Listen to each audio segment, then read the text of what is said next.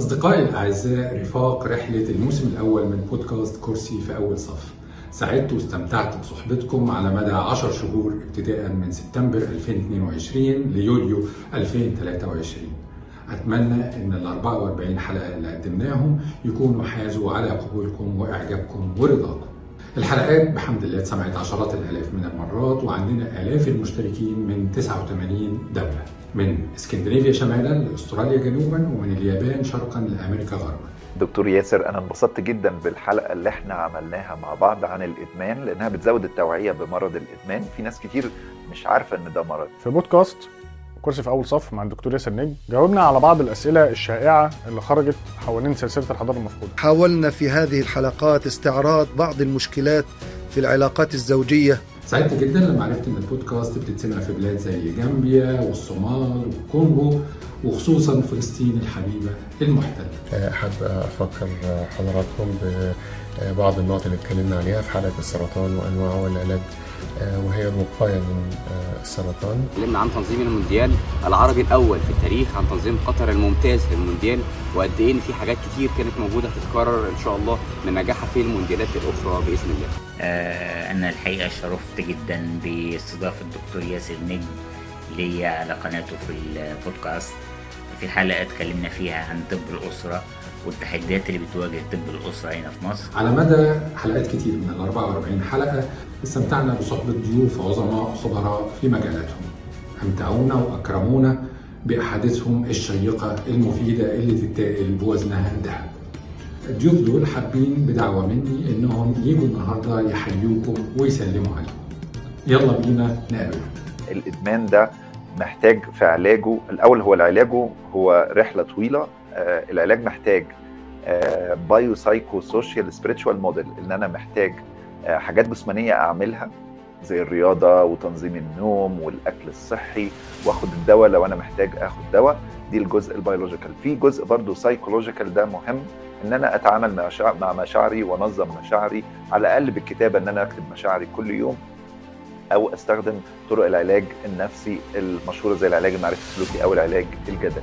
برضو الجزء الاجتماعي مهم الاجتماعيات مهمة وال support group اللي هي مجموعات الدعم زي برنامج 12 خطوة ده برضو برنامج مهم جدا والجزء الاجتماعي فيه قوي جدا. برضو ما ننساش الجزء السبريتشوال اللي هو الجزء الروحي اللي هي كلنا لازم يكون لينا معاني روحية إحنا عايشين لها والمعاني دي هي بتدينا معنى الحياة وبتزود إحساسنا بالسلام.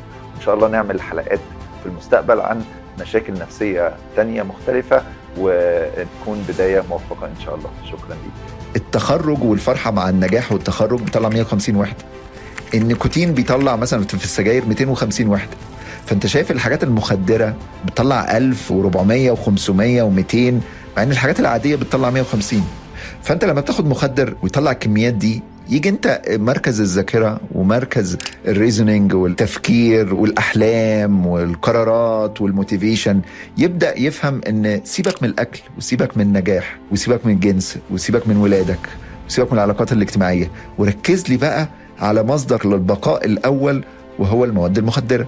فعشان كده انت بيحصل لهفة ناحية الحاجات دي أكتر من الحاجات التانية لأن زي ما قلت لك هو المخ دلوقتي حصل له هاي جاك وبقى فاهم إن البقاء هو في الكحول أو البقاء هو في الهيروين أو في الكوكايين وهكذا. في بودكاست كرسي في أول صف مع الدكتور ياسر نجم جاوبنا على بعض الأسئلة الشائعة اللي خرجت حوالين سلسلة الحضارة المفقودة. بعدها بشهرين تقريبا عملت فيديو بعنوان أسئلة وأجوبة. ونشرته على القناه الفيديو بيغطي معظم نقاط النقد اللي خرجت الفترة اللي فاتت حوالين السلسلة. كمان الفترة اللي جاية هيكون في أعمال جديدة. بيقدموا براهين فلكية وجيولوجية وعلمية بتثبت إن في حلقة هامة مفقودة من تاريخ الحضارة المصرية. عمرها 10000 ل 12000 سنة قبل الميلاد. وإن الحضارة المصرية وصلت لقمة تفوقها في الفترة دي. وإن أصحاب الحقبة دي هم بناة الأهرام والمسلات والمعابد والتماثيل الضخمة. وإنهم امتلكوا تقنيات وعلوم متطورة مش بدائية. لسه لحد دلوقتي مش عارفين نوصل لها وإن الحضارة المصرية ما انهارتش تدريجيا لا دي انهارت فجأة بسبب كارثة مدمرة. وإن عصر الوسطى جم بعدهم بآلاف السنين وقعدوا اكتشاف واستخدام التماثيل والتوابيت والمعابد والمسلات اللي الحقبة القديمة كانوا عاملينها. كان من دواعي السرور واللحظات الجميلة في هذا العام الماضي هي تلك اللحظات التي قضيناها سوية سواء بالمشاركة أو الاستماع لهذا لهذه الحلقات الطيبة المباركة والمثمرة والمفيدة. وكان لي الشرف أن أشارك في بعض تلك الحلقات كضيف وأرجو أنني كنت ضيفا خفيفا. حاولنا في هذه الحلقات استعراض بعض المشكلات في العلاقات الزوجية. كما حاولنا أيضا إبداء النصح وإبداء الحلول لكثير من هذه المشكلات والتي تساهم في تهدئة الأوضاع واستقامة كثير من البيوت. لو كانت متعلمة أيضا لا شك أن مهر المتعلمة غير مهر غير المتعلمة ما بيلزموش بيها. يعني العريس مثلا مش ملزم إنه يجيب نيش وسجاجيد بالمواصفات الفلانية وستاير بالمواصفات العلانية ويجهز أربع ولا خمس أوض وزي ما بنسمع 30 ملاية و60 فوطة وأطقم من المحل الفلاني يعني الخ ما دام الناس يتراضون بها الشرع ما بيقول لهمش لا. لا عندنا حكم ينهى عن الأيمة ولا يأمر بالأيمة لا إثم ولا بأس على من ابتغى لابنته كفؤا لها علميا واجتماعيا وماديا. كما قلت إن عدم مراعاة هذه الأمور يعني يورث الخلاف والشقاق والعقد النفسية. الزوجة ليست ملزمة بخدمة أهل جوزها ولا رعايتهم. لكن إن هي عملت كده بطيب نفس منها فهذا شيء حسن وجميل. أحسن إلى الناس تستعبد قلوبهم فطالما استعبد الإنسان إحسانه.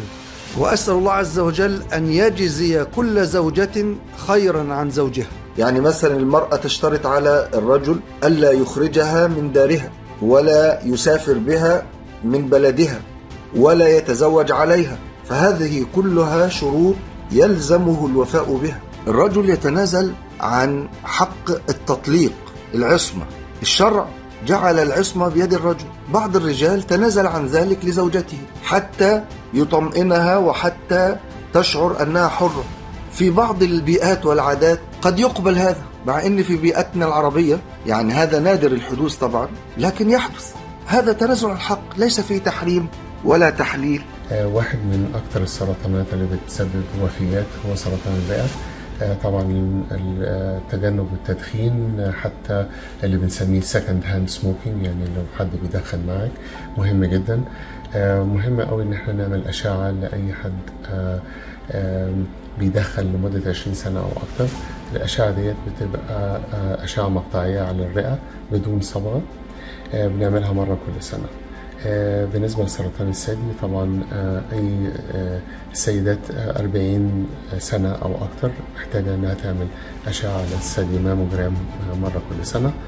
وبالنسبة لسرطان القولون منظار القولون عند سن 45 سنة مهم جدا أو 10 سنين أقل من أصغر مريض من الدرجة الأولى. عندك حصل سرطان القولون العلماء اللي اكتشفوه في ام دي أندرسون في الولايات المتحدة اخذوا جائزه نوبل من حوالي سنتين أو ثلاثة.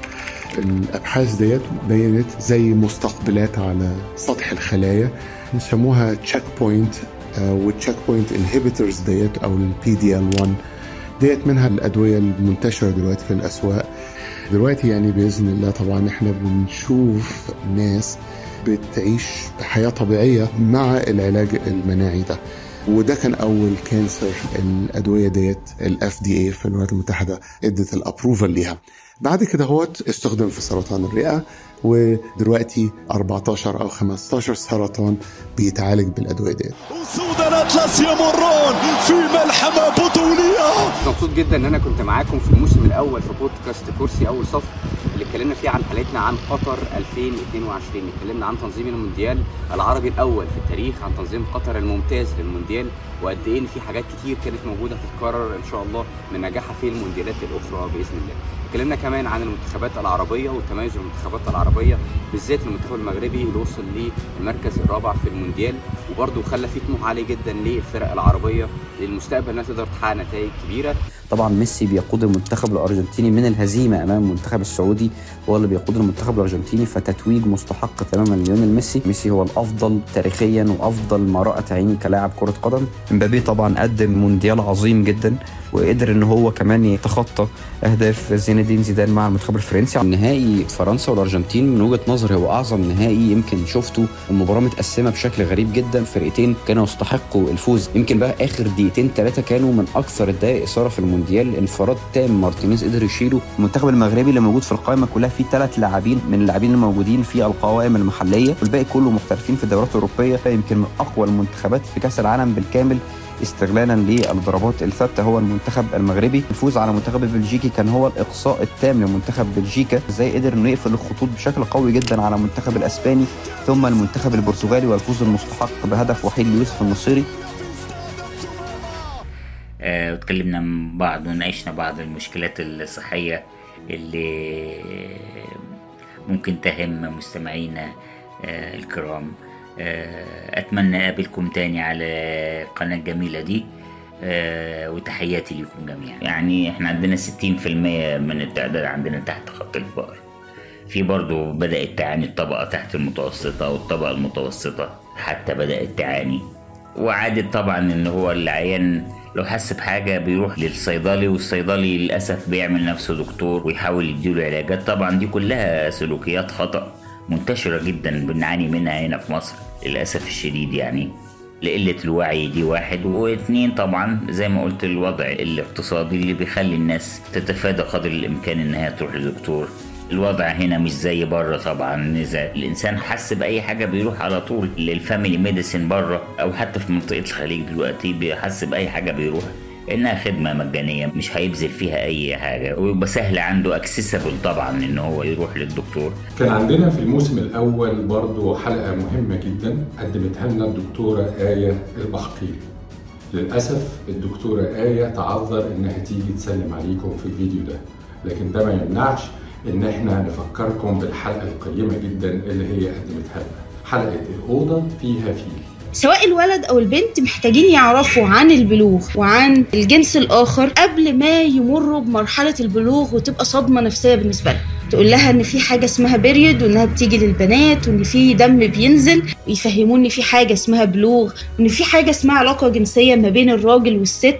الجنس كعلاقة ما بين اتنين هو مكتسب ومتعلم تماما محتاج إن الناس تتعلمه تتعلم عن نفسها وتتعلم عن شريكها طول الوقت ويتبادلوا الكلام والتواصل والمعرفة عشان يلاقوا اللي بيبسطهم. إن شاء الله استنونا في بودكاست جاية مع كرسي أول صف. لسه عندنا ضيوف كتير. هيجوا يسلموا عليكم إن شاء الله في الجزء الثاني من الفيديو ده. هستناهم معاكم بس ما تنسوش تشتركوا في منصات بودكاست كرسي في أول صف. أبل وسبوتيفاي وانغامي وجوجل علشان تقدروا تتابعوا كل الحلقات وتجيلكم إشعارات بكل حلقة جديدة تنزل. أشوفكم قريب إن شاء الله.